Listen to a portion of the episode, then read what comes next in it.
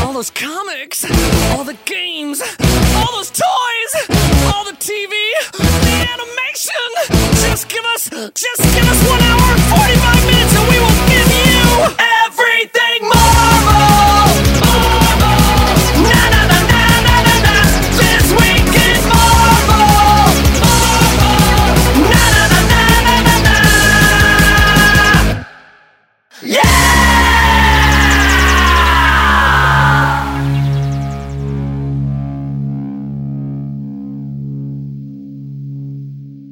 Hello, Marvelites. Hello.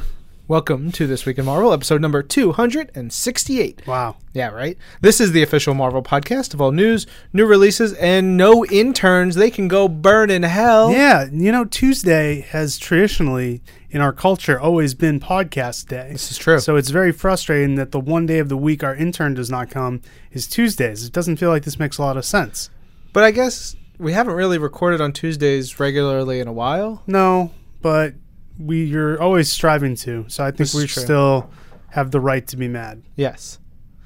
Uh, I thought I heard someone I, I knocking. did too. No, I heard that too. I think it was it was something rolling along the floor. yeah. Maybe. Uh, and when I said interns can go to Or hell. a good good ghost. a g- g- g- ghost. Yeah. Um, when I said the interns can go to hell, I didn't mean that. I'm Yeah. just joking. Taking We- that back. We love our interns, and we've Great times. hired many interns to do work too many. jobs. Way too many. Work jobs. Yeah. I'm sick. I'm Yeah. working through it. We're, We're gonna, doing yeah, it. let's try to get through this quick for you. yeah. Luckily, we don't have a whole lot of talking to do this week. We have comics to cover, we have news to cover, but then we ship the rest of this over to the crew out west. They're going to be doing Twim URC. Yeah. They're going to be telling us the new Twim URC at the end of the uh, segment. If you are a new listener and unsure what the hell Twim URC means, I, I thought it was self-explanatory. It, It sounds is. like it's spelled. this week in Marvel Unlimited Reading Club, it's where we s- we choose a book, a story, a collection, something like that from Marvel Unlimited, and uh, we ask you guys to read it, and then we all talk about it in Yeah. a couple weeks. We take your questions and comments about it. Um, it's often something cool where people haven't read it either before or haven't read it in many years, and you Always get their something different. cool. It's always It's something not often cool. something cool. Yeah, and I'll have a new selection that we'll talk about. Uh, you'll hear at the end of the episode, Mm-hmm. so you can get ready for in two weeks. Hopefully, we do our last Twim URC of the year. Yeah. I'm excited. yeah, I'm excited for what you have in store. me too. Yeah. It's gonna have characters that are Marvel based, mostly probably. yeah, prob- hopefully. most of them. Let's let's say there's a good chance most of them will be Marvel characters. Okay. that's all I can give you. Could be Wizard of Oz. Sure. You want to do Wizard of Oz? Nope. Okay. I love the Wizard of Oz books, but I don't think now. I don't think now's the time. too soon. It's too, soon. Way too soon. We got to give that some time. Yes. Uh, Get some but- distance. when uh, when we do this show, we're going to talk about all the new comics out this week, the print issues, the collections, all the digital stuff. We're going to get to some news, lots of news always. Yeah. I And already said all this. did you? I I did. told you I'm not feeling. It's okay, well. man. My I'm brain's just- not working. I don't want you to have to repeat everything. Yep. It's gonna So take more time. Let's let's get into it. let's dive right into Let's the comics talk out this week. about the new comics out this week. Yeah, all new X Men number 16, written by Dennis Hopeless, art by Mark Bagley, inks by Andrew Hennessy, and colors by Nolan Woodard. Um, just, I gotta say, Mark Bagley, Mark Bagley, a treasure. kind of he's got he's like he'll go down as one he has to go down as one of the greatest artists in comic Of all book time. history. Yeah. Like And a, tr- a true pros pro. yeah, thirty plus years doing this. He look he still looks fresh and exciting, and the pages are action packed, and he Mm-hmm. tells he's an amazing storyteller. Just so good. It was like I opened up the first um, the first page of this the other day to read it, and I was like, "Damn, it's so good!" Like It looks so good. the yeah. way he draws the goblin queen like her reactions the way she you know she's looking just it's very simple subtle stuff that he does but man is he good Mm-hmm. Um, He is. also good dennis hopeless the writer on this Do you know how Mark Bagley got discovered? i do Yeah. It's Yeah. A cool story. it is it's a great story Yeah. something Maybe we'll tell it someday. maybe uh, maybe many people will hear Yeah, about it Maybe we'll have a reason. Yeah, we'll see. Um, but in in this issue, you've got the all new X Men kids uh, fighting giant demonic monsters. Hmm. Well, one giant monster, and then a lot of other demons. Because the Goblin Queen, she's on Earth, she's partying, she's in Miami, she's sipping on drinks. Yep. she's causing chaos. They don't make any allusion to the Jean Grey of it all No. in this. I'm wondering if they will next issue. or if What? they're just going to leave it alone, Okay, which they like, totally could. That's baggage that we don't even need to think about. Absolutely, she's know? just a nasty redhead who likes to have fun with uh, monsters. Yeah, nasty women, huh? Yeah, Love let's 'em. talk about them. Um, and uh, the kids here, they they are fighting a fight that they can't win. Hmm. They cannot beat the demons because as soon as they like hurt and injure and stop the demons, they just reform and uh, just get right back in the fight. Very frustrating. There's a really funny line in here that Laura uh, Wolverine says. She's like, you're talking Oh, about yeah. how she cuts them, and then they s- immediately start healing up. And she said, "Is this how frustrating? It, is this how frustrating it is fighting me, or Yeah. something like that?" It Yeah. was really great. Um, yeah, she says, "Do you suppose fighting me is this frustrating?" As she gets like knocked sideways by Hmm. a giant demon with a mace. Um, but the kids are seemingly overwhelmed. But Hank Henry the Beast McCoy. Uh, he is messing around with things that he should not be doing, which seems pretty much Par a for the course. staple Par for, for the course. for the Beast. for any beast. He is trying to do magic. He's got all this occult stuff. Yeah, that's uh, his new. It's his new jam. you know. It's just decided science has taken me far enough. It's time to get into the dark arts. and he's like, "Yeah, this is just like really bad science." yeah. Uh, and He, he- he does basically say that. He does. He says like, "This is just another kind of science, Yeah. an unreliable, crappy science, Exactly. That I will now try to do. Totally. Uh, and spoiler alert, it maybe works, but not in all the ways that you expect. It's not much of a spoiler alert. Lots of cool stuff exploding and Yeah. things getting chopped and Cool fires design and for powers. Beast. Really cool design for Beast. Gorgeous colors, gorgeous looks at everything about this, um, and it's a really, really awesomely ominous ending to Yeah. the issue. Over in Amazing Spider-Man: Renew Your Vows number two, written by Jerry Conway, art by Ryan Stegman, colors by Sonia Oback. It's Brawl in the Family Part Two, and this time we're focusing a lot on Mary Jane. Uh, in the little preamble, we get to see her dropping Annie off at school, and then going into her life and uh, stopping some bad guys because she has powers in this reality. And then we see her going to her place of employment, interacting with some of her friends, and then getting sucked back into this big fight with the mole man that Peter and Annie are involved with. Uh, Annie, are you okay? Are you okay, Annie? it's it's Eddie. Eddie? Yeah. Did you always think it was Annie? I don't. Maybe It's okay. in my head, it, it sounds like Annie. It's, it does sound a little like that. I think it's Eddie though. Let's go with Annie. All right. I'm Annie, are changing you it okay? up, Michael. Yeah. All all due respect. Yeah. Um, but yeah, Mary Jane gets involved in fighting a bunch of moloids. Uh, Ryan Stegman really cuts loose. His design of Mary Jane is awesome. His fight choreography is fantastic. Really kinetic motion as we go. There's a big dinosaur in here. Uh, it's really clever. Jerry Conway has some really clever ways that the spider family works together. There's the push and pull of.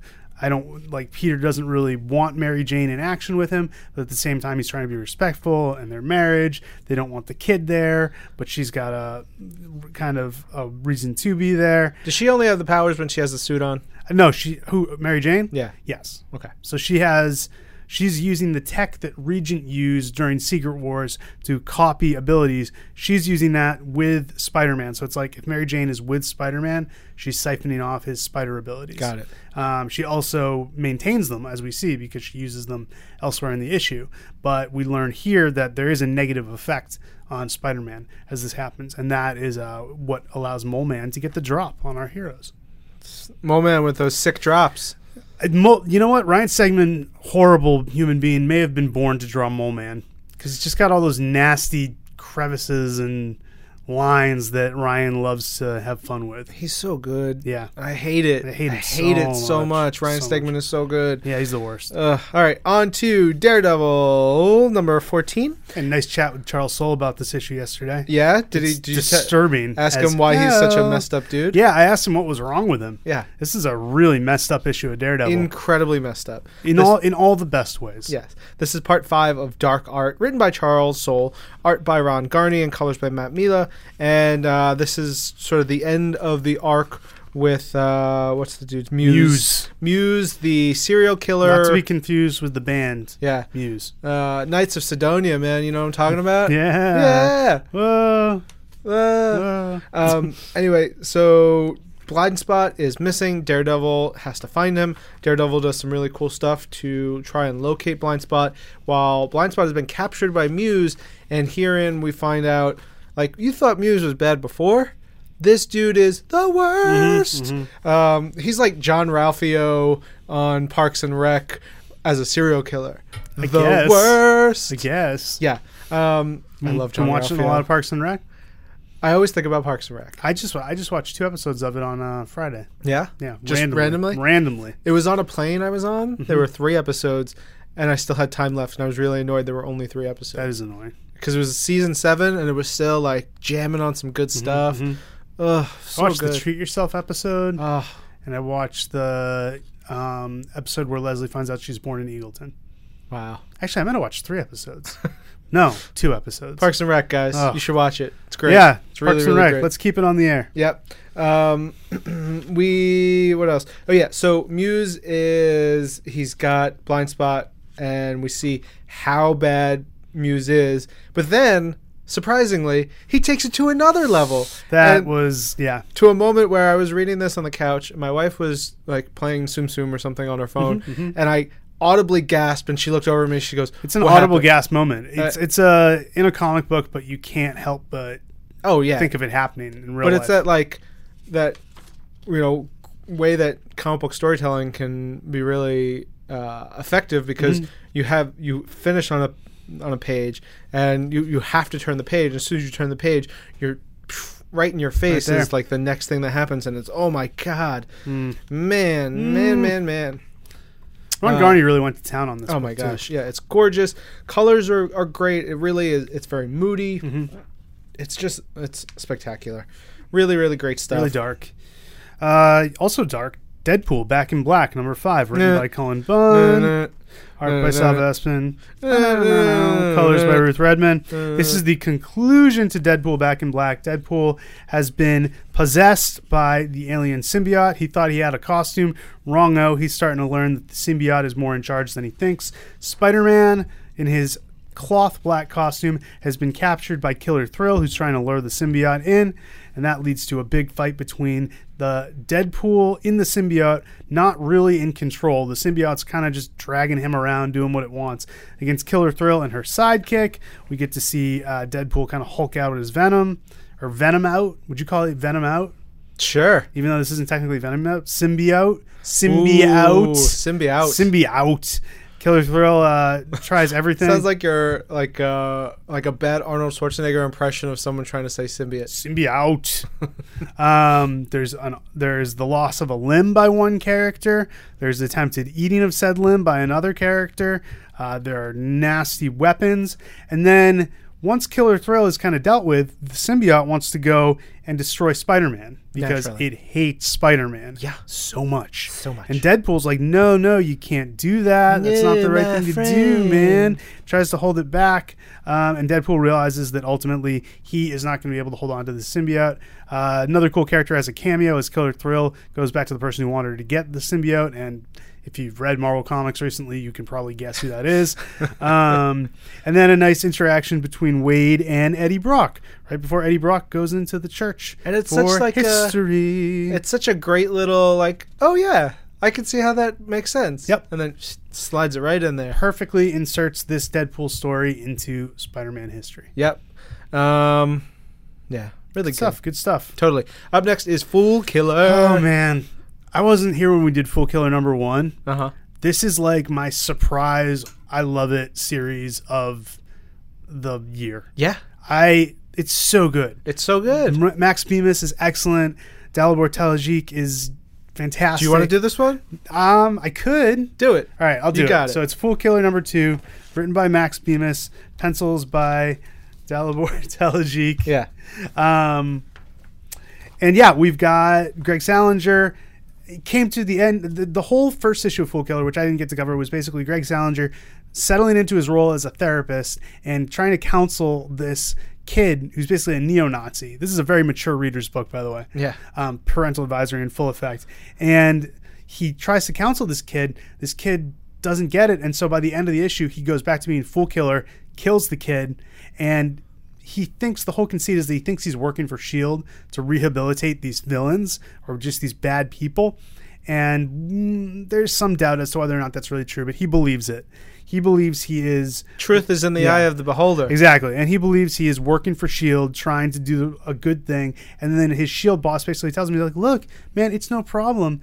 If you can't rehabilitate these villains, we don't want them out there on the street. So you go ahead and you take them out. Yeah, you kill them. And fools. that's what he loves to do because he loves to kill fools. So he thinks he's doing this great thing. Uh, Greg is just, I don't know, I really like connected with this fool killer character, just his, the way Bemis does his thoughts and uh his, he's just this normal guy trying to have a normal life being like you know what i have this horrible obsession i have these demons in my head that are just tormenting me but i have turned them to the right place he's got a girlfriend now that he's happy with we get a new villain who is just freaking brilliant and hysterical. I can't say his name because it's a curse word. Yeah. It's the Bleep King. Uh, great costume, amazing costume. Yep. This guy basically says "No- something no one thinks of when giant monsters attack uh, the Marvel Universe is that they have to relieve themselves somewhere. Yeah. So this guy's family was killed by Fin Fang Foom taking a dump on them that's that's it.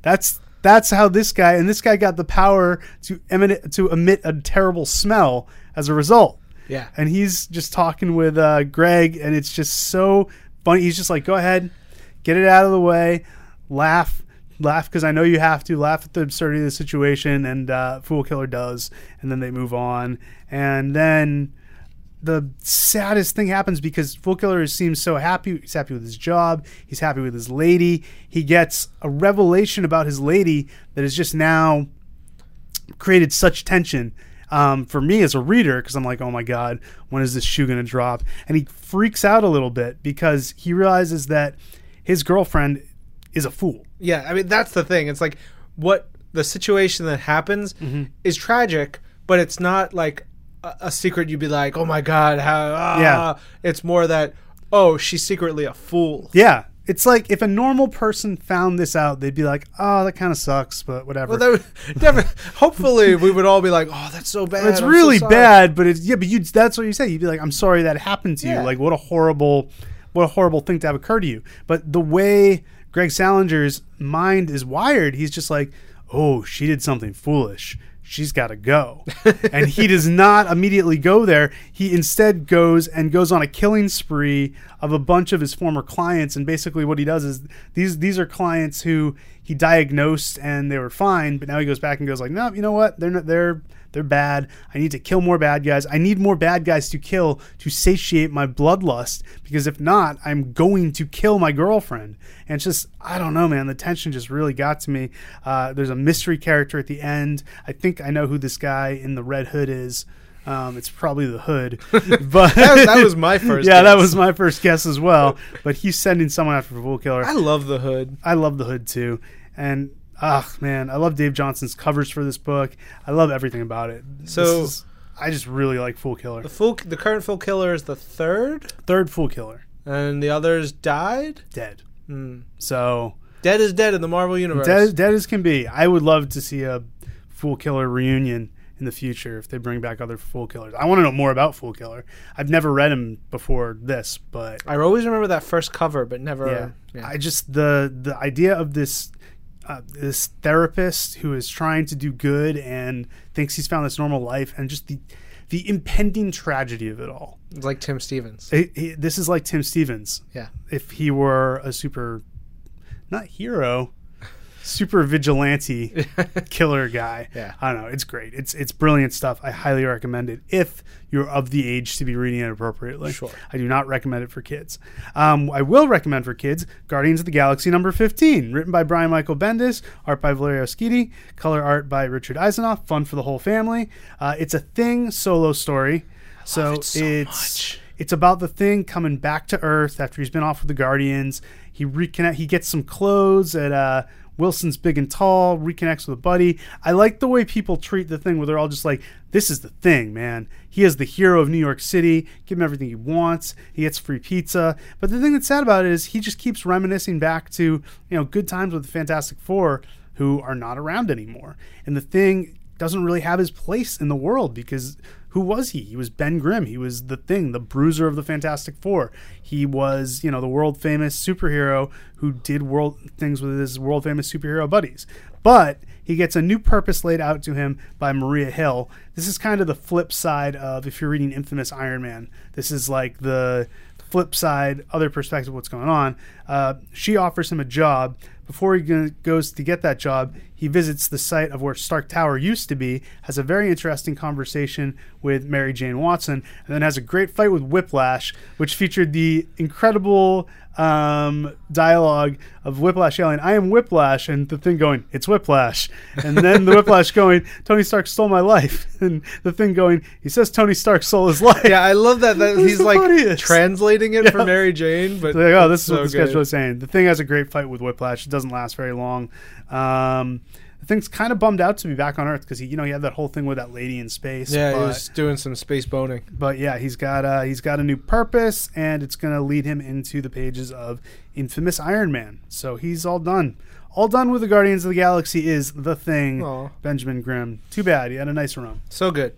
All right, up next is Gwenpool Holiday Special Merry Mix Up. This is this is the Number second one. Gwenpool holiday special. So remember Is it last, really? Oh, that was how last year we she- had a Gwenpool holiday. That was one of special. our first appearances. It was, right? one, it was her like second appearance. Yeah. yeah. Well, And now she's just we know her, we love her, she's everywhere. well, it's great because it gives us the opportunity to do insane holiday stories that I love. So this has uh, one, two, three, four stories in it. There's the overarching story by uh, regular Gwenpool writer Christopher Hastings, art by Misha Haynes, colors by Rochelle Rosenberg, um, and it's Gwenpool. She's like. Um, excited because she wants to celebrate Christmas, and she's like, "Oh no, Galactus is here to ruin Christmas," and everybody's like, "What are you talking about?"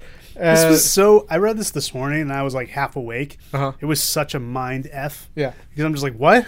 What's what? Yeah. What does this all mean? Because it had me legitimately thinking like, is this how the Marvel universe is? Right? Has it always been this way? And I've just never known. yeah, like Thanksgiving really- seems like a thing I, I It might have heard really before. messed with me. It really. Oh, I had problems. so we find out that Gwen is like, what is going on? Everyone else around her is obviously like, hey, yeah, Galactus is what we celebrate Christmas Yeah, with. he brings the gifts. yeah, he's he's the, the g- the, the guy. bringer of gifts. Yeah, exactly. Uh, then you know we we of course celebrate Pantsgiving, where you give Yeah. uh, little hot pants to you know Yeah. people. Pantsgiving was probably the highlight of this of this comic. So good. A lot of little buns being shown off there. Mm-hmm. Uh, you've got um, the Night of Scrolls, where you beat pinatas to find out which hides the secret chocolate scroll, which I would love to play. Mm-hmm. That'd be fun. Yeah. you should play that on Twip, the big Marvel show. Oh my gosh, we should. Uh, the fist, uh, the feast of fish, where Namor gives everyone fish. Yep. Uh, in late December. you should do all this stuff on Twip, the big Marvel show. Hmm. we really should with Thrip, the big Marvel show. um, it's all this crazy stuff, and the rest of her team are all completely like, yeah, this is the way the world is, and Yep. blah, blah. And she's like, I don't understand. She's like, I need to figure this out. She realizes that something's up with the North Pole. Mm-hmm. So she goes off to the North Pole, which gets us moving into the second story. Uh, feature is called I Saw Spidey Kissing Galactus, The Bringer of Gifts, written by Ryan North, art by Nathan Stockman, And of colors by Jim Campbell. Number one, Nathan Stockman uh, is my big art crush from the pages of Oh my Spidey. God. Number two, it's Ryan North, so you know he's got those notes in the uh, Yeah, in the borders. This is son. like a dream Dream team. So good. Uh, you get to see Miles Morales and Genki um, on Christmas Eve, and they're walking around, and we see all the Galactus, bringer of Yeah. gifts, and it's like.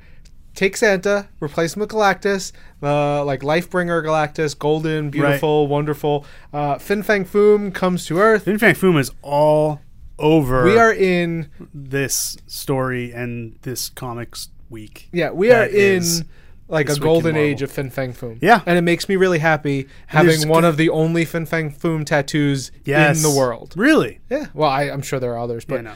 you know, it's crazy. I love Fin Fang Foom. He's great. He's so great. What I love here is Ryan North getting to write Miles Morales. It seems like a simple thing, but it's like there's just this distinct Ryan North voice that's very you know like you know it from Squirrel Girl and getting to see Miles as the lead character in a Ryan North comic. I don't know, there's just something great about it. Mm-hmm. Yeah, uh, I, I want Ryan North writing more books. Um, we've got uh, Miles versus Fin Fang Foom. It's a great fight. Then the Red Skull and Modoc and Thanos show up. Of course they do. Uh, of course they do, but fortunately, Miles has a little help from someone. It's this great story. It plays into sort of the idea of is Santa real, is Santa not? Mm-hmm. Um, it's it's really fun, really smart, really cute, and it's gorgeous. Uh, again, Nathan Stockman is got to be your Oh, He's new gotta art crush. watch, man. Yes. The uh, next story is called "The War on Pantsgiving," written by Carla Pacheco, art by Oscar uh, Bazaldua, colors by Andres Mosa, and it's uh, it's all about celebrating Pantsgiving. Pantsgiving. where you give you know people you love and people you know little hot pants, and everybody wears little hot pants, and it's a really special thing. There's this woman who has a hot pants store, and um, Mm-hmm. Which again, apparently d- does great business on Pantsgiving. used to. It's been Used having to. Mm-hmm. a little bit of a slow time, but then boom, Finn Fang Fang Foom Foom shows up twice in this issue. because yeah, he wears hot pants. Yep. big hot pants, but they're big little hot pants. Um, he goes around. He does some rampaging. He does some fighting. Um, there's some crying. There's some sadness. There's some happiness, but. Also, the Punisher shows up, and then it, it really it ends with Fin Fang Foom giving hot pants to people and smiling, and everybody a lot of superheroes wearing hot pants. It's kind of the most beautiful story ever told. yeah, Uh, I love it a lot. Then the other story is Happy Hydra Holidays, written by Nick Coker, uh, art by Bruno Oliveira, colors by Rochelle Rosenberg. Um, this one is hilarious. it's one of the few stories you're ever gonna find with the Red Skull as the protagonist, like the the comedic, the lead. sympathetic comedic lead. Yes, the comedic lead. Yeah. So, yeah, which is so weird because he's a friggin' Nazi. Yep. And it's such talks a- about Hitler here. he, this is a Christmas Carol Hmm. with Red Skull as Scrooge and Adolf, the ghost of Adolf Hitler as all the the ghosts. ghosts, yeah, the kind only of, ghost he gets in one visited by. one ghost, uh, because Hydra is sort of turned into something that Red Skull didn't want, and it's just it's really funny and really weird. It's it's unsettling. Uh, I'll say it. It's yeah. a little unsettling. it's a little unsettling, but at the same time, I got such a kick out of it. Mm-hmm. It's, you know what? It, it made me. It's if you think about the way that Saddam Hussein was portrayed this in going? South Park, oh, all right. Yeah. I and- or the devil portrayed in Yeah. South Park is like you know like this brooding. thought you sort were going of- to talk about how Saddam Hussein was portrayed in Hot Shots. I don't remember that as well. Oh, it was so good. yeah, was that in, In Hot one Shot- or part two? He was in one briefly. He has a much more expanded role in Hot Shots Part Deux. Mm. Uh, classic stuff. Yeah, all your Saddam Hussein uh, cameos. Yep. uh, but like There's been so many great takes on Saddam through the years. It's hard to pick out just a few. Uh, so this it, it's a very wacky take um, but something a little light and kind of necessary in this Mm-hmm. time of the year uh, and then finally we go back to the main story with gwenpool uh, where she figures out what's going on because the reality that she knows is not the reality that is going on right now she finds out why and she's like you know what that's kind of okay Yeah. well, we'll we'll live with it at least for now, and uh, it's a great little resolution to that. But wait, there's one more yeah, this, story this was this was unexpected. another story added to the end. It's a Deadpooloween story uh, written by China Cluxton Flores, who I believe used to be China Cluxton Majors. Uh, does amazing comics. She did um, a lot of indie books, and I can't remember the names off the top of my head. I read them a long time ago, like 12 years ago. They're really great. Um, she's an amazing uh, cartoonist. It's a really funny story about Deadpool celebrating Halloween, uh, going to a uh, Deadpool costume contest Run by Squirrel Girl. run by Squirrel Girl. It's Empire State University, right? Uh, sure. Let's, say, yes. Let's say yes. Um, and it's just wacky and silly and fun. And uh, there's the uh, Huh. they use a Great Leather Boy. Lakes. Uh, Great Lakes. Was it Great Lakes X Men at that point, or Great Lakes Avengers? Whatever GL I think were they Great Lakes Initiative? they, they might have They been. might have been. Some Great Lakes story had Leatherboy, Yep. who killed Monkey Joe, Yeah. uh, which is very tragic, which was sad. um, Squirrel Girl's Never previous forget. squirrel friend. Um, so Leatherboy shows up. He's trying to squeeze that squirrel, and uh, Squeeze that squirrel. you know the, the That just- classic that phrase. Sound. Yep. That sounds like Uh, okay. Deadpool has to be there to help put the kibosh on that, but it's a lot of fun.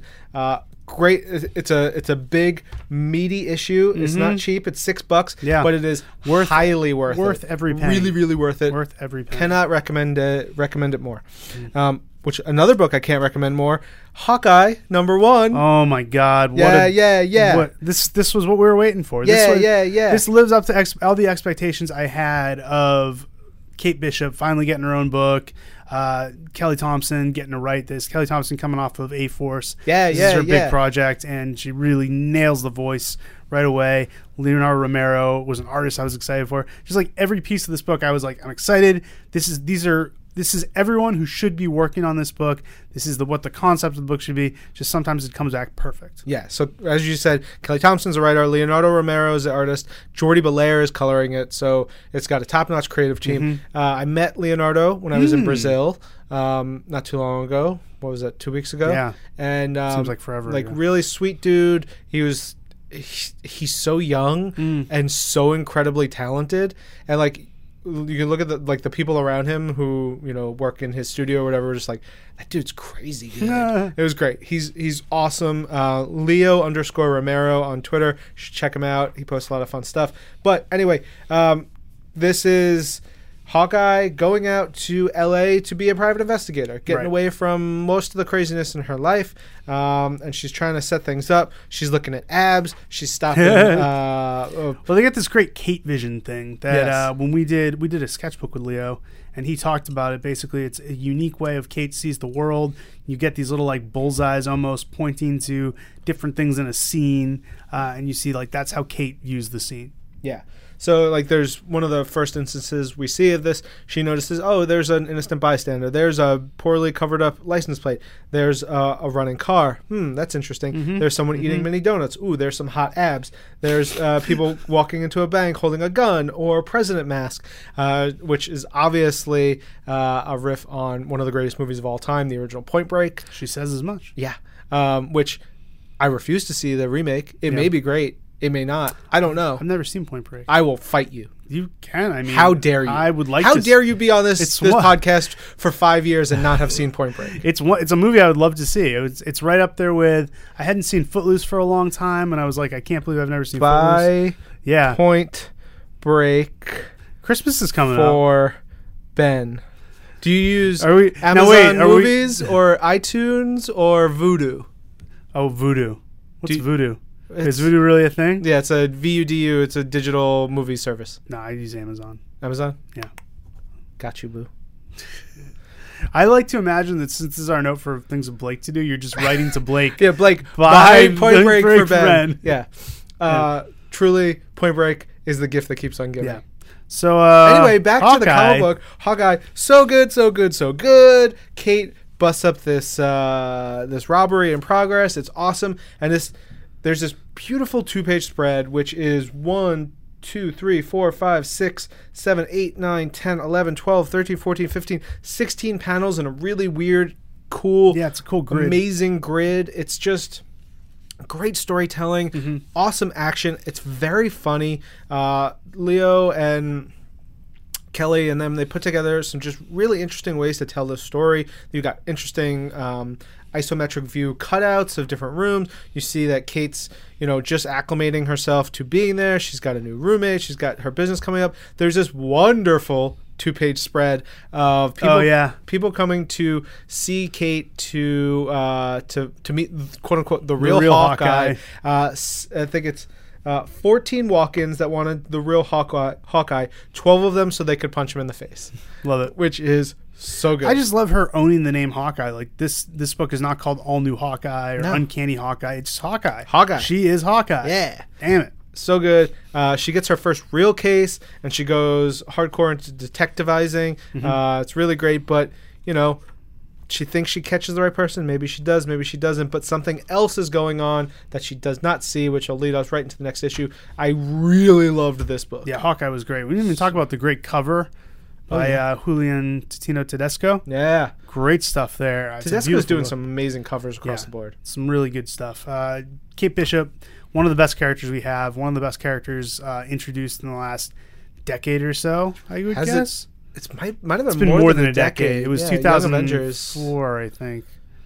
Yeah. maybe sooner. Well, because because someone, No. I, I tweeted out, I tweeted out pages from this a while ago, Mm-hmm. and someone was like, "Oh, there's a new what? There's a new Hawkeye now." Blah blah blah. I was like, she was created She's been a in Young Hawkeye for Avengers years, for, yeah. like 12, that 13 the years name? ago or whatever. dummy. I didn't say dummy. I just said here. Was let there me an educate you." implied dummy? No, All right. because not everybody knows everything. You gotta Right. remember. No, I don't. Meh, remember meh, that. meh. All right. But anyway, uh, great comic book. Yeah. Also, a great comic book. IVX number one. Oof, this is a thick, meaty. juicy, meaty. Lot of lot of meat on the bones in this one. It's Yeah. a big comic. It's a man. big comic. Uh, written, uh, I want to get the full creative team correct. Um, written by Charles Soule and Jeff Lemire. Mm-hmm. Pencils by Lanil Francis Yu. Inks by Jerry Allen Guillen. Colors by David Curiel. Um, there's a little bit of a different look to this from some of uh, Lanil's Lanil's other past work, recent yeah. work. It's tight. It's intense. It's really, really good. Mm-hmm. Uh, it's still got like his very his very awesome like flashes and really cool stuff. But there's a lot more like deep blacks and stuff going Yeah, on here. for it's, sure. it's great. It's a very striking issue, and this is really like telling you, okay, if you read Death of X, you know that over the course of the last eight months, things have really come to a head. The X Men, the Inhumans. Um, the uh, the X Men did away with one of the Terrigen clouds, uh, but they lost Madrox, they lost Cyclops, they lost um, alchemy. Alchemy, Mm-hmm. Yep. uh, and the Inhumans have lost the another possibility to you know get their powers, their their traditional like livelihood. Yeah, it kind was. of. I we had. Uh, if you haven't listened already to the point five episode this week, uh, I had Charles Soule in here. Talked to him a lot about this. I really like that he nails the conflict between the X Men and humans. As he goes, this is not a conflict where you automatically side with one over the other because they both have points. With the X Men, it's that this cloud is endangering them. With the Inhumans, it's that this cloud is. It's more to them than just a cloud of gas. It's basically culturally it is everything to them. It is what defines them. It's the most important thing in their lives. Um, so when Charles put that spin on it, it really made it. Because initially, I was just kind of like, man, why don't they just kill that cloud? It's killing mutants. why don't they just put that cloud down? That was like my gut reaction. But then I thought to myself, you know, there are certainly things that I hold dear to Yeah. myself that I would not be, you know, I, it would be very hard for me to just destroy them outright. So Yeah, I There mean, uh, you you, know, if someone told you you can't practice your religion or Yeah. you couldn't, that's you know, do essentially what he certain- equated it to. yeah like that and which for a lot of people that hits them really hard and like you think about that like damn that's that's intense So so that's what the Inhumans are going through. yeah um so they've got these two sides the x-men the x-men you know go for a vote Yep. they, they think about it and they're like okay we have the choice of leaving earth forever Mm-hmm. because it's now poisonous to us or stopping this cloud which will not do any physical harm to the inhumans Right. they will still be able to live and do their thing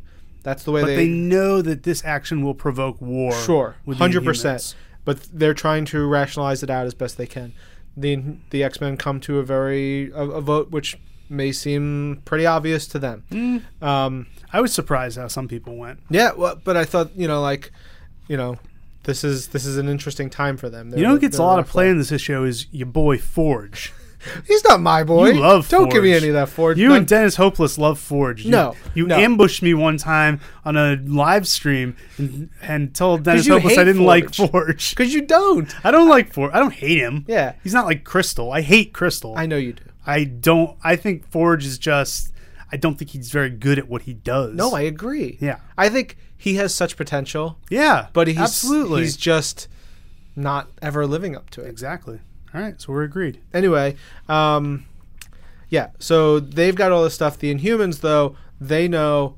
Okay, we have to do what we can. We're going to try and help as many mutants as we can. We're going to go out, living our lives, but we also have to watch our backs. We don't know what the mutants will do. They are put into a really precarious position. Uh, the mutants. They've already figured out what they need to do. They make their moves. They're already striking.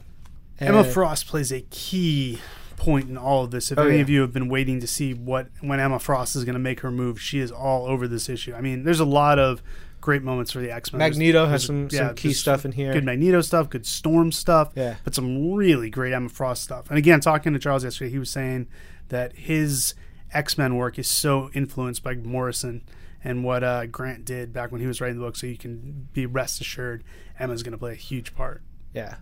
I when I was in Brazil, I was on an X Men panel next to Frank Quietly, Mm, who That's so cool. is the sweetest dude, Yeah. and I didn't flip out and be like, "I love all your work, Yeah. and I think you're one of the greatest Super artists." professional. yeah, I was actually I was literally Good super for you. professional. I didn't I didn't even think I said I was like, "Yeah, great, nice to meet you, whatever." But No at- big deal, man. Instead, I was thinking, "Oh my god, he, he's just the greatest, best. He's, I oh, I love his Best. work so much." Uh, Anyway, more yeah, work we love. totally. Yeah, Jessica Jones number three, man. Written by Brian Michael Bendis, art by Michael Gatos, colors by Matt Hollingsworth. This is not for kids, parental advisory. How many kids should be reading this? Zero kids should be reading this. Uh, we have this cool flash right at the beginning where Jessica sees Captain Amer- the Captain America version of her kid. I'm not really sure how that worked, but it was cool. It was two pages long. The bulk of this issue has Jessica tied up to a chair. In fact, the entirety of this issue has Jessica tied up to a chair as the spot tries to beat her up. She is able to counter effectively, um, and he she's just like she makes the, a fool of the spot. But the spot is working for someone else. Uh, this spins a little bit out of Civil War II, a dangling thread that Mar- Brian left dangling. We have interludes with Luke Cage going to Jessica's office and uh, running into another interested party, but mostly it's Jessica interacting with this woman. It's a classic Bendis conversational issue, uh, which some people are going to love, and some people maybe don't. I don't know why you would Yeah. love it. I freaking loved it. It's just great. It's just Bendis doing dialogue, man. It's what he does it best. makes me so happy. and Jessica and this woman, uh, she wants something from Jessica. Jessica may be in a position to give it to her. The woman's a very interesting character, just based on what she's had done to her and the justifications of certain things. Um, by the end, Jessica gets out of the warehouse, but she is surprised to find out where she has been this whole time and who is right across the street from her. It's great. Marvel's Avengers Ultron, Marvel Universe Avengers Ultron Revolution number six is adapted from uh, the animated series. This episode is The Thunderbolts, written by Mark Hoffmeyer, directed by Phil Pignotti, and adapted by Joe Caramagna. Yeah. All right. Mosaic number three, I believe. Yep. number three. Trace. Written by Jeffrey Thorne, art by Carrie Randolph, Tony Silas, colors by Emilio Lopez. Um, this is a big issue for uh, our man Mosaic because huge revelations in here. Oh my God! Yeah. I read this one this morning too, and I was I felt bad for my man Mosaic. Totally. Um, you know, he's got these powers. He can jump from body to body, um, but he's sort of he's starting to acclimate himself to it. He's starting to figure out what he can do and and how he can do it. Uh, he makes some interesting choices, like hey, he has the opportunity to, to jump into his girlfriend's body, but he decides says not, not to. to. He's Right. like everybody has to keep their secrets. And he which- also he al- well he ends up finding out her secrets anyway. He does. Yeah. uh, he jumps into her assistant, which opens up a whole new situation. Whole that- can of worms. Yeah, six cans of worms. It's like a worm feast. Mm-hmm. Um, but Worms everywhere. we also learned that he can't jump into the same body more than once. right. Uh, Presumably. presumably he jumped into uh, this one dude and then he can't jump back into him uh, but he sort of like has this ghost-like state Mm-hmm. where you know when he's not in a body Oh, I think we also learned that people whose bodies he's jumped into in the past can see him. yes We're kind of figuring these rules out as we go, which We is don't know great if It- they're it's cool true or it's not. Mm-hmm. like we're figuring them out along with him which is kind of like the classic you know marvel thing it's Mm-hmm. like someone getting their powers you you're on that roll with them it, it's really Right. great uh, but we, i don't want to get too many into too many of the details about what he learns yeah, have fun with it. uh, because it's intense. It's very Um, intense. By the end of it, he's like he's sort of on the run, needs to speed through some stuff, and he finds someone else to jump into, which that seems like it could be really crazy. That could be really interesting, especially if he learns as much as he usually learns. Yeah. Uh, Charles said yesterday, Mosaic has a cool part in IVX. I would imagine so. So, I would hope look so. forward to that. Mm-hmm. Yeah, he showed up really briefly in the Tony Stark Civil War stuff, I right? remember that. Yeah. Uh, Old Man Logan, number 15, written by Jeff Lemire, art by Felipe Andrade, colors by Jordi Belair. This is part two of E Monster War, guest starring the Howling Commandos of S.H.I.E.L.D. It is just an all out Monster gore war? fest here. It's an all-out monster war. It's kind of a gore fest. There's like black blood drawn on every single page. I don't think there's any page here that doesn't have blood spurting out from someone's orifice or cut or their head or anything. Uh, what Logan is doing is he's fighting Dracula, who's got Jubilee under his control in his thrall, as well as Vampire by Night, who is fighting her old teammates in the Howling Commandos of S.H.I.E.L.D. E So it's up to Logan to figure out all right, how do I stop Dracula in his place of power, in his castle, where he is at his most mighty? Uh, the break that gives Logan a chance to spring into action is actually fantastic because it's a. Uh, it's a Howling Commandos of Shield E twist um, Oh that my I gosh. love. Um, I love that. That was pretty fantastic. They do get free. Um, Jubilee has a nice moment. Uh, then things get really gross towards the end. What they're doing with Dracula, what they're doing with his head, what they do with poor Cerebra, and but there's a nice uh, bit at the end with Logan and Jubilee and Shogo that I really enjoyed. Yeah. So fun little issue. I love the way Shogo's drawn too. Giant Yeah, head, love it. look like a baby. Poe Dameron, number nine, written by Charles Soule, art by Phil Noto. We've got Poe and C3PO uh, trying to retrieve information and rescue a droid operative of 3POs on the planet Kadak, but their enemy, Terex, is also on the planet Kadak. What's kind of cool about this issue is while Poe and 3PO and their buddy are going about their business, Terex is basically walking through the streets and then having flashbacks to when he was a younger man when he had hair Oh, um, and all the dirty dealings he got up to back when the empire had just fallen and all the things he tried to do to get the empire back into shape so we're getting a little bit more of terex's past uh, find out like he was he was a stormtrooper uh, he still wears the armor from time to time we find out why he wears the armor and we uh, yet Poe and 3PO getting into a lot of trouble based on 3PO's big mouth by the end of the issue. it's gonna happen. It's Gonna happen. gonna Power Man and Iron Fist number eleven, written by David F. Walker, art by Sanford Green, colors by Lee Lowridge. This book, man, this freaking book. So it's it's it's this gang war going on. This took me a long time to read, which I liked. It took it in a good way. There's a lot of dialogue. There's a lot of characters. There's a lot of things being balanced. It's as much a Power Man and Iron Fist book as it is about these villains, these old Marvel villains like Tombstone, Mr. Fish, Cockroach Hamilton, uh, Cornell Cottonmouth, um, Dontrell, who is, I think, Bar- Barracuda or something. Anyways, these guy and- and Gamecock also involved. It's this is really more about all the plans that are swirling around that Alex Wilder is putting together. Disco Devil, um, that Alex Wilder is drawing villains in because he wants to make a move on Harlem. He wants to do what his dad did back in the original Runaways, and it's like everyone else is completely ru- unaware. I love Cottonmouth. He's probably my favorite character in this issue. He speaks in the third person. He disses on Black Cat. Um, he's actually really rude to Black Cat. I Yeah. kind of wanted Black Cat to scratch him, and I was disappointed that she didn't get her come up and. Uh, Oh, or she he- will. She's yeah, Black Cat. Yeah, I hope she does at some point. But yeah, we see all these. Uh, th- we're still seeing some of the stuff from Civil War II, where these old criminals who had gone straight are getting their criminal records back. And again, Alex Wilder has something to do with all of it. Luke and Danny really have no idea what's going on. They're just running around trying to get some semblance on it. Sanford Green's art is fantastic. It's so different than anything else you would see. Uh, I love the way he draws Iron Fist and his mask in particular. I really enjoyed that.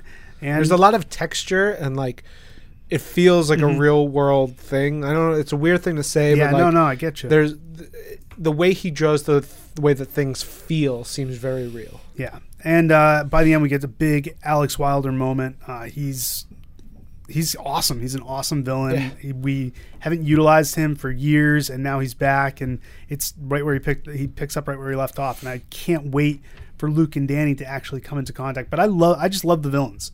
I love the Fang Gang. Uh, I, I love reading more about them. I love Cottonmouth. I love Cockroach Hamilton. I love getting their point of view of stuff because David Walker just has such wonderful voices Yeah. for all of them. It's it's tremendous. It's really really great. All right, up next is Silk, number 15, written by Robbie Thompson, art by Irene Strakowski, uh, colors by Ian Herring and Irma Knivila. And uh, this is another Clone Conspiracy tie in as Cindy Moon, aka Silk, aka uh, Silkworm, in her Hmm. really uh, elaborate disguise. Uh, she is with her ghost dead boyfriend. Um, Makes total sense. What's his name? Spectro. Spectro. Uh, they are trying to infiltrate New You because they find they think something funky is going on, and Yeah. of course, um, Cindy goes up against Maddie Franklin, who is the third Spider Woman. Correct. Who is dead. yeah, Was- very dead. How did she die? Too? uh, She died in remember that Grim Hunt storyline. Oh, yeah, where they yeah. captured all the Cravens captured all the spiders. They killed her and Madam Web. Yeah. in that uh, story. Yeah, I think wasn't Maddie also being used for like human for like growth hormone? That was in and Alias, I Alias. think, yeah. way back when. She's had She's a rough had a rough go. rough go Oof, of it, man. oof. Real rough go of it. Oof. But she's alive and she's uh, doing security and stuff. TJ Deitch says he has every issue of her series. Wow, how many is that? I have no idea, but he spelled her name wrong in an article, and I said that's not the way you spell her name. And he goes, "Oh, I should really know that. I have every issue of her series." Congratulations, TJ. You've been He shamed. blew it again. Um, but there's this great fight between Maddie and Cindy. Uh, a little bit of talking, a little bit of action going on. Uh, while that's going on uh, inside New You, Spectro is starting to see what's going on, but he runs into some interference. Doc Ock is there. We go back to New York. We see um, some stuff happening with Cindy's family. What's going on with her dad? yeah, her dad is. Uh, what is up there? he's got some stuff brewing. Mm-hmm, Mom knows it. She knows what's up. She doesn't know exactly, but she's not okay with it. Uh, No, not okay at all. We're definitely going to see more of that as we get into things. But uh, Cindy and um Maddie come to an agreement where they're they're going to talk about things. They're going to see what's up. Um, they stop fighting, and Maddie's just like, "You just you got to learn about new you. You, you got to see what's up. It's it's a good thing, uh, which leads us to seeing uh, Jonah J. Jonah Jameson actually taking Cindy to new you to show her what's going on. Um, but there are a lot of problems in store for them ahead. All right, on to Spider-Man number 10, written by Brian Michael Bendis, art by Nico Leone, colors by Marte Gracia and Rochelle Rosenberg. And uh, this one is it's an intense one. So Very intense. Uh, we're still dancing around a little bit the events at the end of Civil War 2 cuz that final issue hasn't shipped yet. It should be shipping soon, and we get kind of the events leading up to the end from Miles Morales' perspective, Yep. which, as you know, if you've been reading Civil War II, is a key perspective because he has been accused of doing something. Which might as well just say they're they're accusing him of plotting to kill Captain America, Steve No, Rogers. of killing Captain America, not just Yeah. plotting. Like the vision that Ulysses shows all the heroes is Miles holding Steve Rogers' dead, bloody body. yep, it's gross. It's intense. gross, guys. And Miles is like, "That's not me. I've not. I would not do I'm not that. doing that." The, th- the thing that's so tragic is no, literally no one thinks Miles would do this. Yeah. and but they're all just so like we need to deal with it. We're so flabbergasted because Captain America doesn't think he would do it. Iron Man doesn't think he would do it. Even Captain Marvel doesn't think he would do it. But Captain Marvel doesn't want to take a chance, which you can't really falter for. I mean, this is her stance, though. She's like, "But this is what we've learned. Mm-hmm. If th- this is the vision that we've seen, and this all the evidence that you know all these visions come true, we have to do something." Mm-hmm. yeah, and about it." who's to say he doesn't get mind controlled or Yeah. a clone or magic? eat some bad anchovies? oh, those bad anchovies will lead to murder. You know? Uh, Murder. but Miles is telling this story to Gonki and to Fabio, who is Gold, Gold Balls. Balls. And of course, uh, Ms. Marvel Ms. shows Marvel up. shows up. She and Biggins right in the room. That's it's awesome. Oh, hilarious. It's a great thing. But Miles tells a story. I like Miles's group of friends. Yeah, I would I would like to hang out with them. sure. Yeah. Um, I don't think I'd fit in. no, you're a little bit old for Yep. them. Way too old. Um, but uh, Miles sad. recounts this whole thing um, and what actually happened at the end, and he's he's super bummed, really upset, um, but also leads to a little bit that last page with his dad. And It's there's- rough. Whew. Well, there's an added layer to it of Miles of Miles believing like I don't know, I could go bad. My uncle went bad. My dad was not the nicest guy. Yeah. Maybe this is in me. Maybe this is and that's Where so I'm- upsetting. Oh, where I'm bound to end up. It's very upsetting. God, poor kid. Uh, let's go to something a little more light, a little more fun, like Totally Awesome Hulk number 13, written by Greg Pak, art by Luke Ross and German Peralta, colors by J. David Ramos and Dono Sanchez Almara. Uh, this is the big guest starring Jeremy Lin issue. Jeremy Lin is, of course, a basketballer. Basketball who man. plays for the Brooklyn Nets, uh, and he's right in there on page four. Uh, this is pretty much just an issue about Amadeus Cho hanging out with Jeremy Lin, playing basketball with him. We get to see Amadeus's secret hideout. Uh, we get to see video games that he made. He's just basically trying to impress Jeremy Lin. Um, they go to a benefit game for Equal Rights for Every Intelligence, which is um, Jeremy Lin's charity where he tries to get equal treatment for like aliens and robots and stuff It's a real thing. it's very surreal this whole story because it's just kind of rolling it's like oh hey now it's a basketball game with all these monsters now the hulk is playing basketball um, and then a giant robot dragon crashes down in and amadeus starts starts trying to smash it and him smashing it And he allows- don't listen. yeah he don't listen He need to listen. because the other thing that's going through the thread that's running through the whole issue is he's trying to get in touch with his sister Maddie, who has abandoned him because she was frustrated with him. She finally gets in touch with him at the end, saying, "Guess what? You screwed up again. You big dummy. Yeah, and you got burnt. Yep. you burnt. You burnt." Um, all right, on to in- Unbeatable Squirrel Girl number 15, written by Ryan North. A very special issue. Yeah, art by Erica Henderson, Zach Gorman, Michael Cho, uh, colors by Rico Renzi. Um, this is one of the greatest issues in comics history. it's a focus on Mew, who is Nancy Whitehead, aka uh, Nancy, Nancy, Yeah. aka uh, uh, Squirrel Girl's roommate. Roommate. Uh, roommate. Um, sorry, I'm running at half capacity. yeah, no, you're, Um, uh, you're doing great. Mew, it's really a spotlight on Mew. There's you know this crazy fight that happens. Things are going on. Uh, Squirrel Girl and uh, Nancy have to run. They have to uh, stop Taskmaster. Uh, Master of tasks. yeah, master of Something- tasks. Something they reiterate a few times on here. many times. Yeah. Um, but Mew is left alone at home. Mew gets into some business. Uh, is thinking of you know all kind of stuff. There's a mouse. Uh, there's just great. If you love cats, this is This your is your jam. issue. This There's is the one for you. really great stuff. There's dream Oh, sequences. the dream sequences are tight. totally dream sequences uh, are drawn by Zach Gorman, um, and they're really cute. They're really fun. I love them. Um, but we get Taskmaster shows up, busts through the apartment where Mew is, and Mew is you know upset by all this stuff, uh, but does cat stuff and runs around, meets up with a dog which looks like Lucky, Oh, that'd be so great. but like I didn't even think of that. because you know Lucky has one eye, Right. um, Lucky has like this dog here has a collar on. It's Yeah. just I don't know why this dog is out here in you know But there's um, pizza. uh, Washington Square Park. Yeah. But yeah, there's definitely pizza and this dog. You know, Mew and this dog, they become friends, and it is. ev- It's wonderful. I literally dream about animals being friends, a lot. I love animals being friends when they shouldn't be. Um, there's this big fight with Mm-hmm. Why shouldn't Taskmaster they be? traditionally, No, naturally by no. the order of I don't buy Nature. that. Don't buy that. yeah. Um, uh, it's just great to watch this fight happen around Mew and around this dog. Mew thinking of ways to help out and get involved, and this dog, so cute, gets slapped by Mew. Mew running around, and just it is terrific. Uh, it's a lot of fun. Squirrel Girl uh, saves the day, but not without the help of Mew and this dog. I really hope the dog gets a beautiful home and Mm-hmm. hugs and lots of treats Mm. and belly rubs. And um, yeah, I just, I love this issue so much. It's it's very poignant. Um, finally, we've got Uncanny Avengers number 17, written by Jerry Duggan, art by Pepe Larraz, colors by David Curiel. This wraps up the arc where the Avengers are in Japan because the Hand has kidnapped Bruce Banner's corpse and reanimated it into this crazy samurai Hulk who fights all our heroes. Um, Synapse is the one who's able to finally get kind of a beat on him. Elektra is teaming up with our heroes and trying to help out. Quicksilver plays a key role. Dr. Voodoo has a plan. He needs Synapse's help to pull it off. He needs some help from Human Torch. Uh, it's, it's just a cool way of all these guys working together. Dr. Voodoo gets kind of has to run kind of a gauntlet of something with the hand where he gets tempted, but he may or may not prove to be up to the task.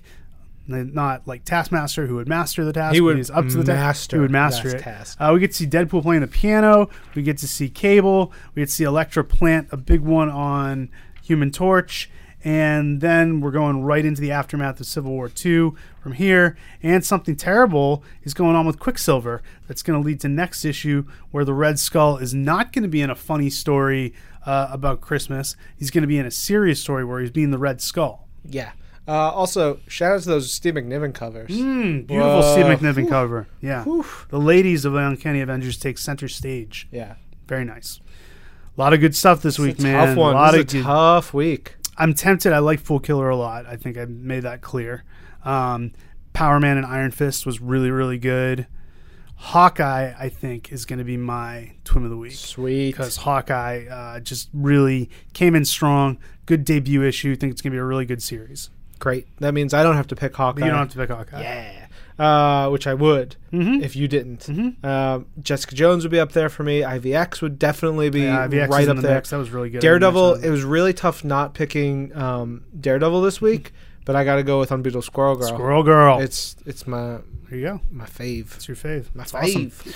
All right, a lot of good stuff to read this week, though, guys. Check it all out, and also check out on sale these collections: Agents of Shield E Volume Two under new management, Marvel Masterworks Amazing Spider-Man Volume 18 in hardcover, Miss Marvel Volume Six Civil War Two, Punisher Max the Complete Collection Volume Four, Uncanny Inhumans Volume Three Civil War Two, Web Warriors of the Spider Verse Volume Two Spiders Versus, X Men Inferno crossovers, and it's come again.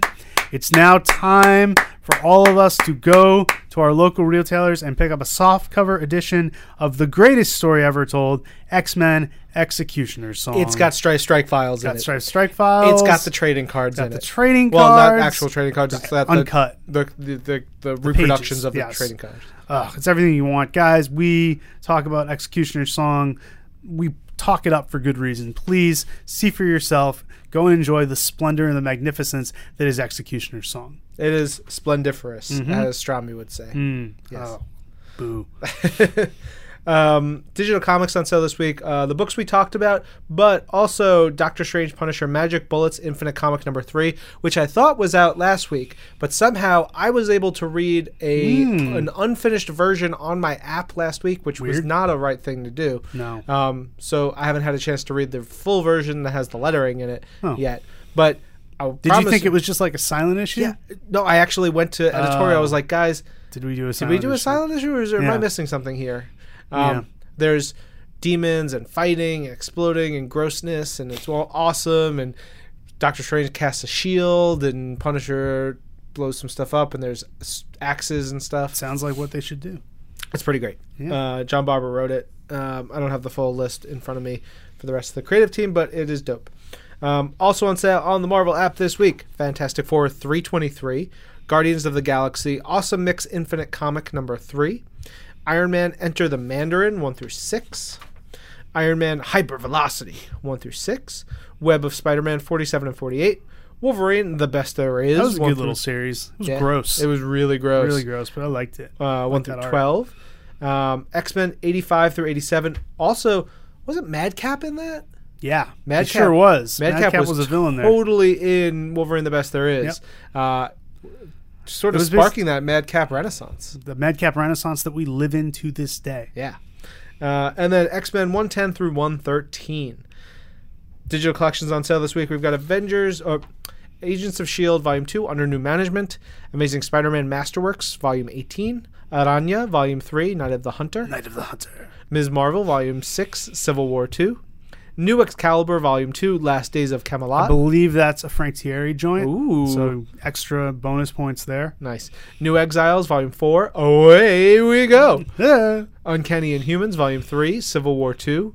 Web Warriors of the Spider Verse, Volume 2, Spider Verses. X Men Infernos crossovers, which is awesome. It's Yeah. got like Ann Nesenti, John Romita Jr. Daredevil issues Oh, in it. sweet. Those were It's- so good. Yeah. It's got a whole bunch of stuff. It's got, you know, you want your talking mailboxes and, and This is weird where you're stuff. gonna find 'em. This is your jam. It's so good. I was flipping through it last week. Uh, Extra, Extreme X Men Volumes 5 and 6, God Loves Man Kills, and Intifada. Fada. No Executioner song in the digital collections. It's probably already available. I 'cause hope it was Probably released already. God, I hope so. Uh, freshly digitized on Marvel Unlimited, we've got Agents of S.H.I.E.L.D. E number six, All New X Men number 10, Civil War 2, Amazing Spider Man number one, Civil War 2, Gods of War number one, Daredevil number eight, Darth Vader number 21, Deadpool and the Mercs for Money number five, Defenders Annual number one from 1976, Doctor Strange Sorcerer Supreme, the 90s series number 36, Doom 2099 number 14. Ghost Rider from 1997 through 20 and 26 through 27. Yeah. Giant Size Avengers number 2 from back in the 70s. Giant Size Supervillain Team Up with Doctor Doom and Namor issues number 1 and Yes. 2. Guardians of the Galaxy number 9. Howard the Duck number 8. Marvel Universe Guardians of the Galaxy number 9. New Avengers number 12. Poe Dameron number 3. Thunderbolts number 2. Venom Space Knight number 8. Vision number 8. And the first 9 issues of one of my favorite comics from when I was a kid. X Men 2099. Why Written was it- by John Francis Moore, art by the great Ron Lim. Uh, it was just a good looking book. It was I was such a huge X Men fan at the time, and when 2099 launched, initially they didn't have the X Men. The X Men was their like additional book. They, it was the fifth book that came out because the original four were Spider Man, Ravage, Punisher, and Doom, and then X Men came out a few months in, and I was just all over it. I loved those characters. Um, Skull was it Skullfire? Yep, Skullfire was like the big main guy. Chumbawamba. Blood Scream was in there or something. Bloodhawk. Yeah. Bloodhawk, the most '90s characters ever. Blood Mean Fart. Streak. yeah. Bloodfart was in there. He was deadly. Um, it was Snack good stuff. time. Yep. Beers and rocks. Snack pack. Yep. It was great. Hamburglar. Oh, good times. The Hamburglar was one of the villains. I don't know anything about X Men 2099. Oh, it's so good. You gotta read it. Check it out. Cool. Uh, all right, let's kick it over to news. And now, from Marvel headquarters, it's This Week in Marvel News! Okay, not a lot of news this week, but we do have uh, confirmation that all new Wolverine is going to continue into Resurrection. That's great news. Tom Taylor is going to keep on writing it. Leonard Kirk is the new artist, which is very cool. And uh, the first arc in Resurrection, they are going to, first of all, have a new costume for Laura, which you can see on Marvel.com. And she's going to be dealing with an alien virus, which is deadly to the entire Marvel universe. And she's got to be the one to stop it and take it down because when the alien who spreads the virus shows up, he says Laura's name. Well, What? Why? I don't know. It's going to be Whoa. crazy. that's intense. Mm-hmm. That's it. That's all the news we got, That's all the news we got this week. man. This is a bit of a slow news we week. already talked about the contest of champions stuff last week. I'm Yep. still playing that. Mhm. Uh, There's an update to Marvel Future Fight that I think is coming later this week. Um, there's updates to Marvel Puzzle Quest coming next week. Tsum Tsum has this fine new with that. Heroes for Hire thing. Yeah, didn't we talk about that last week? I don't We remember. did. We talked about it because I mentioned. I started 'cause playing it because I, said it uh, had like little Cottonmouth and little Yes. Chemistro. yes, I was like, Which that's is great. super fun. Yeah. Yeah. All right, I That's guess it. that's fine. Yeah, Astronomy what, uh, and Christine will have more stuff. Uh, And they got a whole Twim URC to talk about. yeah. What did they talk about? Do you remember? Thor: The Mighty Avenger. Oh, so good. Yeah. Why did we not choose that? I We're don't dumb know. butts. No, now it's now it's theirs forever. Damn it. Damn it! Damn it. Um, yeah, yeah. All right. I'm going to go. I can't go to sleep yet. Um, Soon, Yeah. soon, man. all right, guys. Uh, stay tuned to the end of their Twim URC to find out m- my pick for the next one. We'll talk about it in two weeks, but we'll be back uh, next week to talk about all the things. Bye, guys. But this is Marvel, your pizza butt. It's the West Coast, show me and the Wolfman. It's the West Coast, show me and the Wolfman. It's the West Coast, show me and the Wolfman. It's the West Coast, baby. Yeah. Hello, this week in Marvelites. This is Marvel.com editor Mark Strom. And assistant editor Christine Din. Und wir Stromstein, you're joining us on the Steel Wheels tour bus. We're going to Transylvania. That's, what it sounds like. Ah. That's Transylvanian? Yeah. I was going for German again. Just to refresh feel people, the like joke we're- being like the, the band Romstein.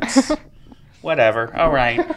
Um, we don't got much, so we're going to talk for like 30 seconds and then cut to Twim ERC. Uh, what we got? This week, Marvel's Agents of S.H.I.E.L.D. E Slingshot came out. Uh, Featuring Yo Yo. Yes, six part original digital series um, on uh, based off of Marvel's Agents of Shield, E obviously. It's Spot, very um, dramatic yes, and spotlights. action packed. Spot Spotlights Yo Yo. Uh, you can watch all six episodes now um, on the ABC app, on ABC's YouTube channel, on Marvel's YouTube channel, on Marvel.com/slash Slingshot. There are a bunch of places. Just type into y- the Google machine of Marvel's Agents of Shield E Slingshot, and you will find it one way or another. I I very enjoyed it. I got to see more of um, what's their couple name? Yo, Yo Yomac? No, what's what was their couple name? I have no idea. You're the you're the Tumblr person in this office. What is? I just Yokenzie? No, I don't think either of those sound right.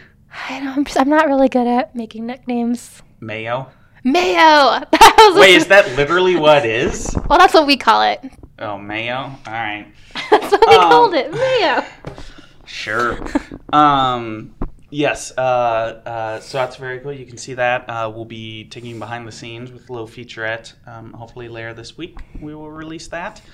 And what, uh, what else can I say about? Oh, of course, uh, Marvel's Agents of Shield E returns um, I'll be like in two. Tuesday, January tenth. It's coming up. Yeah, it's New Year's almost over. Well, because we don't have we don't have uh, Marvel's Agent Carter this year, Bridget. So the the season rollout is structured a little RIP. differently for Shield. E Um, and we should say Marvel's Agents of Shield E Slingshot. Also, it's set. Well, there, there's a framing sequence set in the present, but it's mostly a flashback to um, events in the months before season four. Wraps Mm-hmm. up some dangling plot threads from Yo Yo's first appearance, actually. kind of also how like we find out Yo Yo and Daisy still stayed in contact after Yes. she yes. went on the run. sort of establishes all that. And the Sokovia Accords. S- yes, and you get to, for the first time, actually, you see someone sign the Sokovia Accords and the whole process and what that's like. That's the first time in the Marvel Cinematic Universe you actually see someone do it. I also found out what Mace's color level is. His clearance color level. What is it? Platinum. Um, I was like, I wanted to know what the spectrum is. everybody wants to know what the spectrum is. I think Fitz is the one who wants to know what he is the most. Uh, Yeah. All right. So there's there is there is that. And what else? There's a new Funko short. It was it's our uh, third and final Marvel Funko short called Chimichangas, featuring Deadpool and Venom. And an adorable taco truck.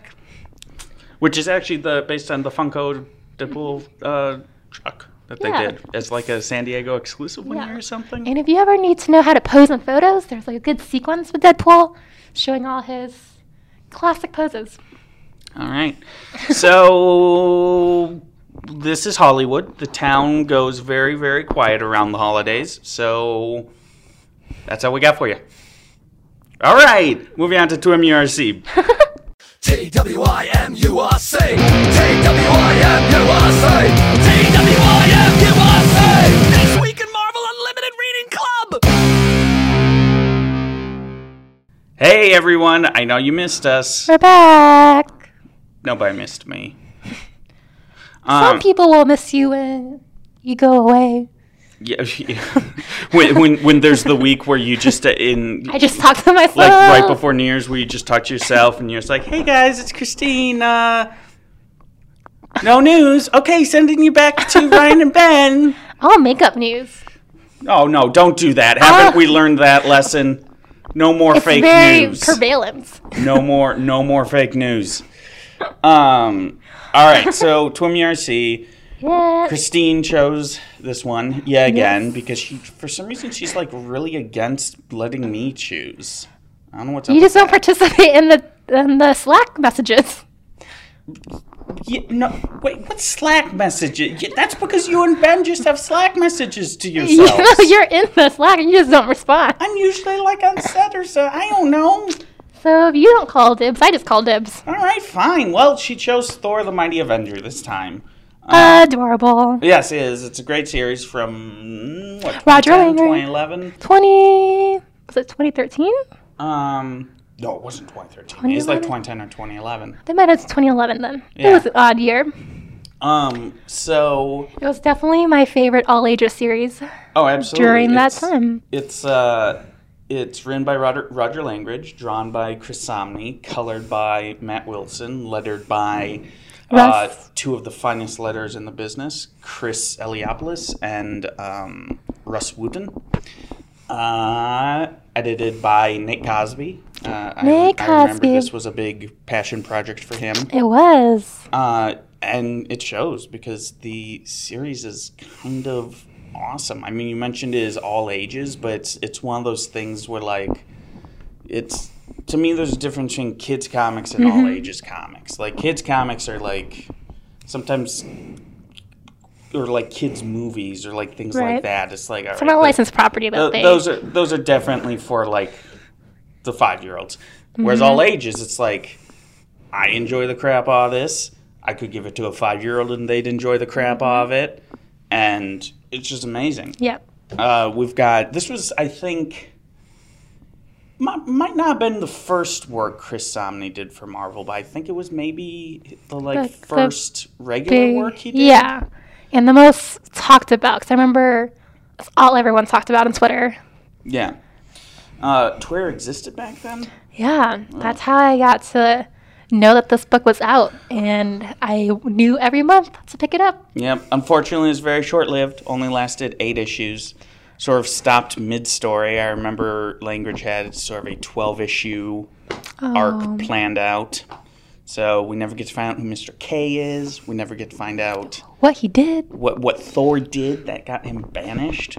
But it doesn't matter because it's still so much Yeah. fun. Like, my favorite writing bit that I don't think I picked up on the first time around was the fact that everybody just refers to Thor as Big Fella. yeah, Like at one point or another, every character refers to him as Big Fella.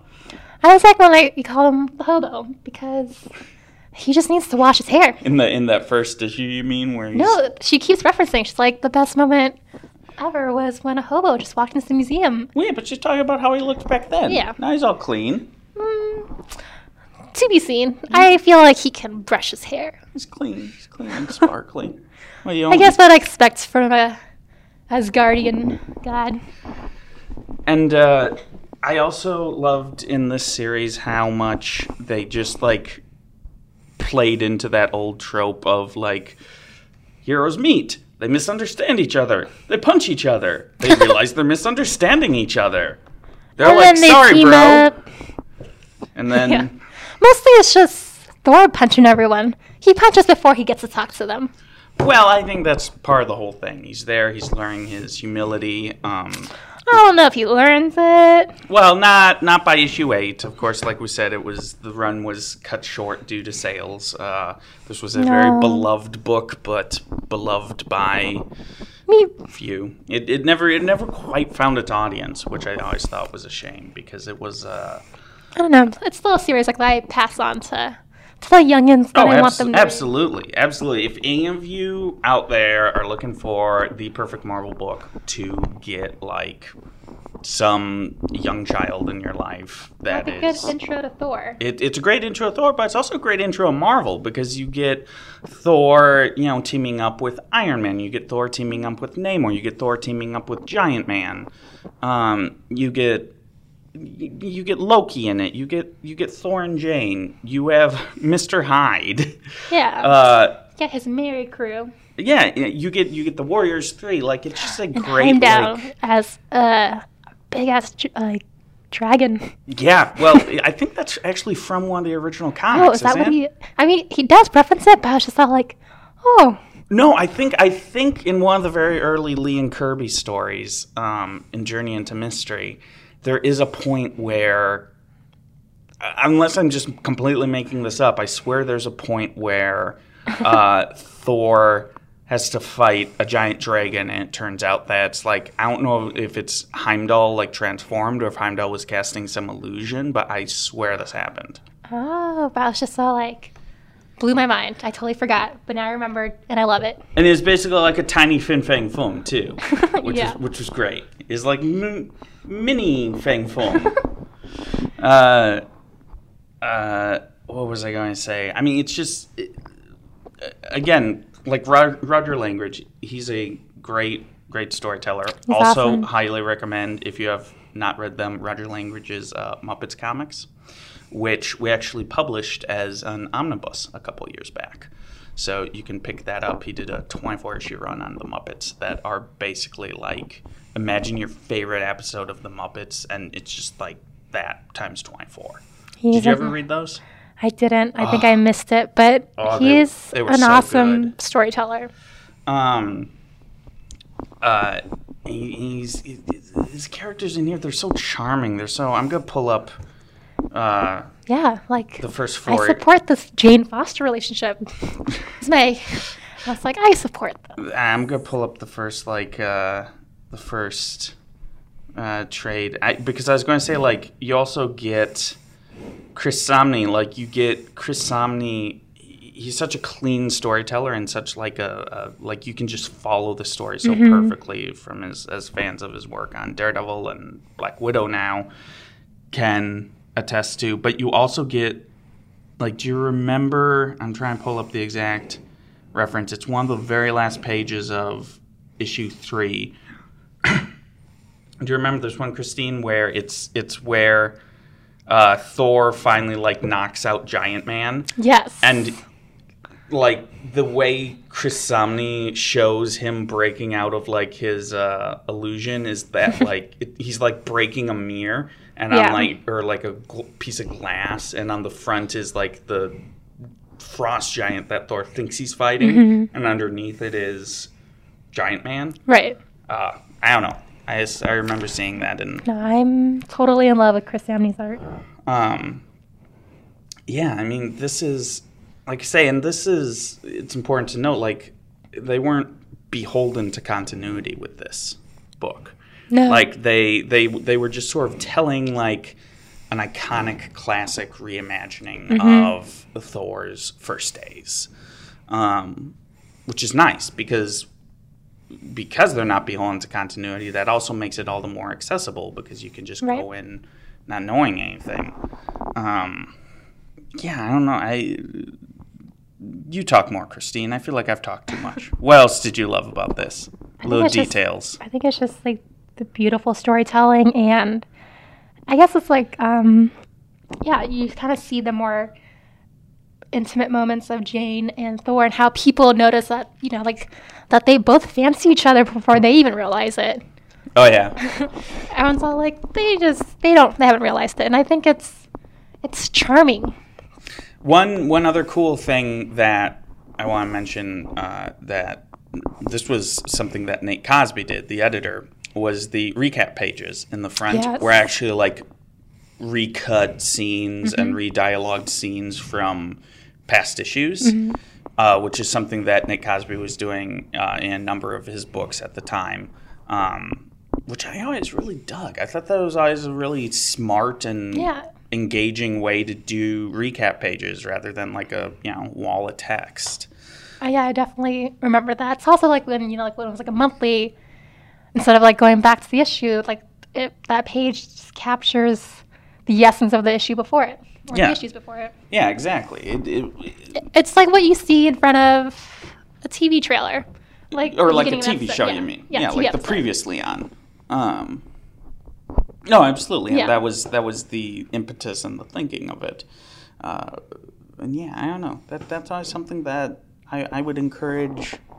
Uh, I don't know. It's, it's something I'd, I'd like to see more of. I thought it was really fun. Um, all right, let's let's talk a little bit about. We had one listener, Penelope Cat, uh, very loyal Twim URC follower, come in with some comments. Uh, I'll read the first half. Christine will do the second. Cool. Rereading Thor: The Mighty Avenger for Twim URC is bittersweet. It's a great comic, but frustrating knowing it's such a short run. We touched on that a little Yeah. bit before. Um, yeah, the fact that was cut short before its time. There's actually one other. Do you remember the Free Comic Book Day issue that they did, For Christine? this, yeah. Yeah, yeah, that was Thor and Captain America uh, by Langridge and Somni. That was sort of like an unofficial ninth issue I think I, I did pick that up, of the but series. yeah, Yeah, um, uh, but we did not read. Uh, it was not collected into Marvel Unlimited. Was it? Is Anselm Well, in in this Marvel Unlimited? in this trade that we picked for Ultimate Reading No, Club. there. I think, but I think it's elsewhere in Marvel Yes. Unlimited. I just have to find it. Uh, I know I've been reading comics for a long time. Where I know the creators from their pre-Marvel work. Every time I read a Twimure C selection, the first Chris Somney work I ever read was uh, the Capote in Kansas graphic novel. No indication that he'd be a great superhero artist. That was, uh, I think, Oni published that, and Andy Parks wrote it. don't recall. I think I think I think I am speaking something like truth. Uh, looking at Marvel Unlimited and Somni's website, it looks like this may have been his first superhero major superhero work. Uh, and yes, as we talked about earlier, I, I do believe that is true. Um, I think uh, I certainly don't remember anything regular from Somni before this. He may have done like an odd job here or there. yeah, I think this was what drew my eye to his work. Um, I can't remember where I first saw Roger Langridge's work, Doctor Who magazine maybe, or some small press anthology. He he has done a, a large amount Yeah. of uh, All ages, like that snarked. yeah, or Fred the Clown. Uh, he's done some stuff that isn't so all ages. uh, some of his earlier stuff is not so all ages. The ones that boom were, which is yes, where, where yes, yes, he does. Yeah. He does do that. But there there were some other stuff uh, from back in the day that uh, that are. I mean, not. I'm not saying just- that they were like yeah. super not all ages. It's, it's just you know a I little just bit has more like a really irreverent. fascinating mind. Um, he's a very class, and even it should be noted that uh, Langridge is a cartoonist himself, and his his cartoon his cartooning and his writing is very it's very traditionally structured. It's great. He's phenomenal at. Uh, wherever I saw it, he's another guy whose work did not scream Marvel superhero writer. But I always thought he was great. Maybe that's why Thor: The My Avenger is so great. They don't have a big background in superheroes, for, so it feels like its own thing. Yeah, I mean, this is certainly a fresh take. I mean, these are this is clearly It's something where you're not weighed down by history. yes, That you can just jump in and dive and just kind of, kind of just reacquaint with yourself with Marvel heroes. yep. As acclaimed as he is, it only lasted eight issues and feels like it was intent for more. I have to assume it was cut short. Your assumption, sadly, is correct, Penelope Cat. As I talked about earlier, Langridge originally envisioned it as a 12 issue run, and it was uh, cut short, unfortunately, with not very much opportunity for language to rewrite it to bring it to a satisfying conclusion in a satisfying way. I think he just sort of wanted to just end on a great story as opposed to, you know, just uh, creating a forced ending that didn't quite work. Right. Um, I expect part of that is that it's kind of an alternate take on the character, not mainstream continuity, so it doesn't quote count. It counts. It it, it, it counts in my mind. Yeah, it counts in mine. It counts, yeah. Um, I wonder if the current spy book suffered from the same not main Marvel universe doesn't matter perception. Uh, oh, the uh, the Robbie Thompson book. You don't know what I'm talking about, do I you, read Christine? that. I might have. It's it's very it's very new. Uh, I think it just wrapped up. I don't know I don't know if that was it or if it was just always intended to be a twelve issue thing or or what. So I don't know about that one. Uh, you Christine, you pick up from uh, it also feels like a non stereotypical Marvel blah blah blah. It also feels like a non-stereotypical Marvel comic, and that there isn't as much fighting as one expects. Well, yeah. I mean, there's fighting. There's still a good deal. Of punch. Yeah, there's like a lot of robot bashing. Yeah. Um, it also it's almost a dramedy about Thor and Jane Foster. If we're gonna make a Thor TV series, this is a good template. that's not a bad idea. Yeah. this would make an adorable animated series. It would be so adorable. Oh, if we could do like, Like if we- animation in like kind of Somni style. That would be amazing. And then like the Valentine's Day cards that you would make from it and pass around in classrooms. Christine, quick, get Jeff Loeb on the phone. Uh, no. I'm gonna go to the next tweet.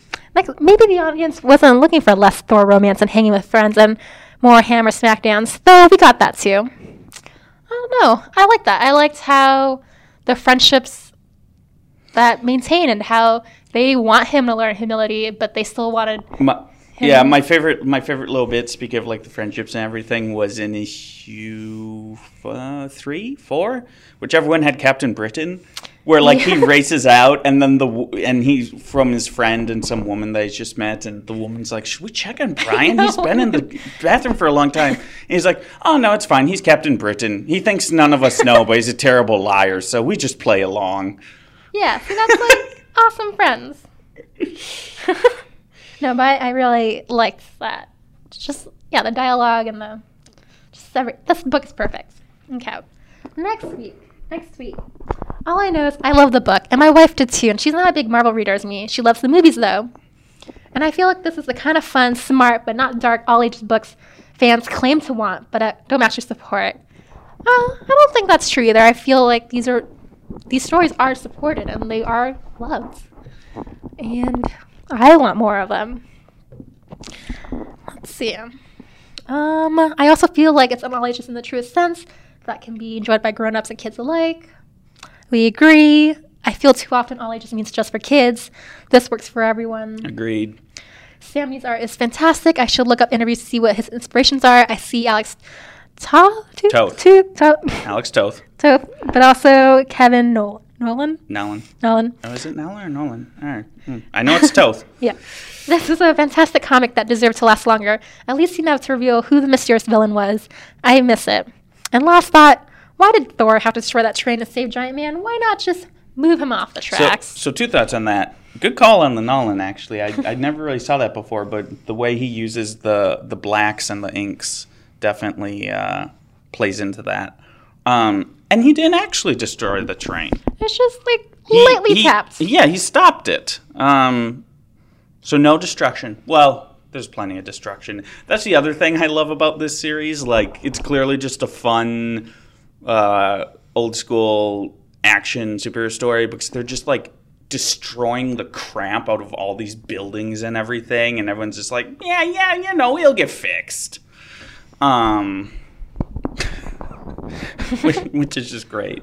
Uh, Anyway, all right. Well, that's it for us for Twim ERC. Next, Ryan and Ben will be back with one. They yes, chose. they chose Kitty Pride and Wolverine, Yes. 1984, from Chris, uh, Chris Claremont and Alan Milgram. yes, the uh, the classic six issue miniseries that starred K Pride and Wolverine. Um, Best if you, fashion choices. If you couldn't tell from the title, uh, it stars K Pride and Wolverine. um, involves, if I recollect, um, a lot of ninjas, which is very awesome. Um, I don't know. I don't remember much other than ninjas and K Pride and Wolverine.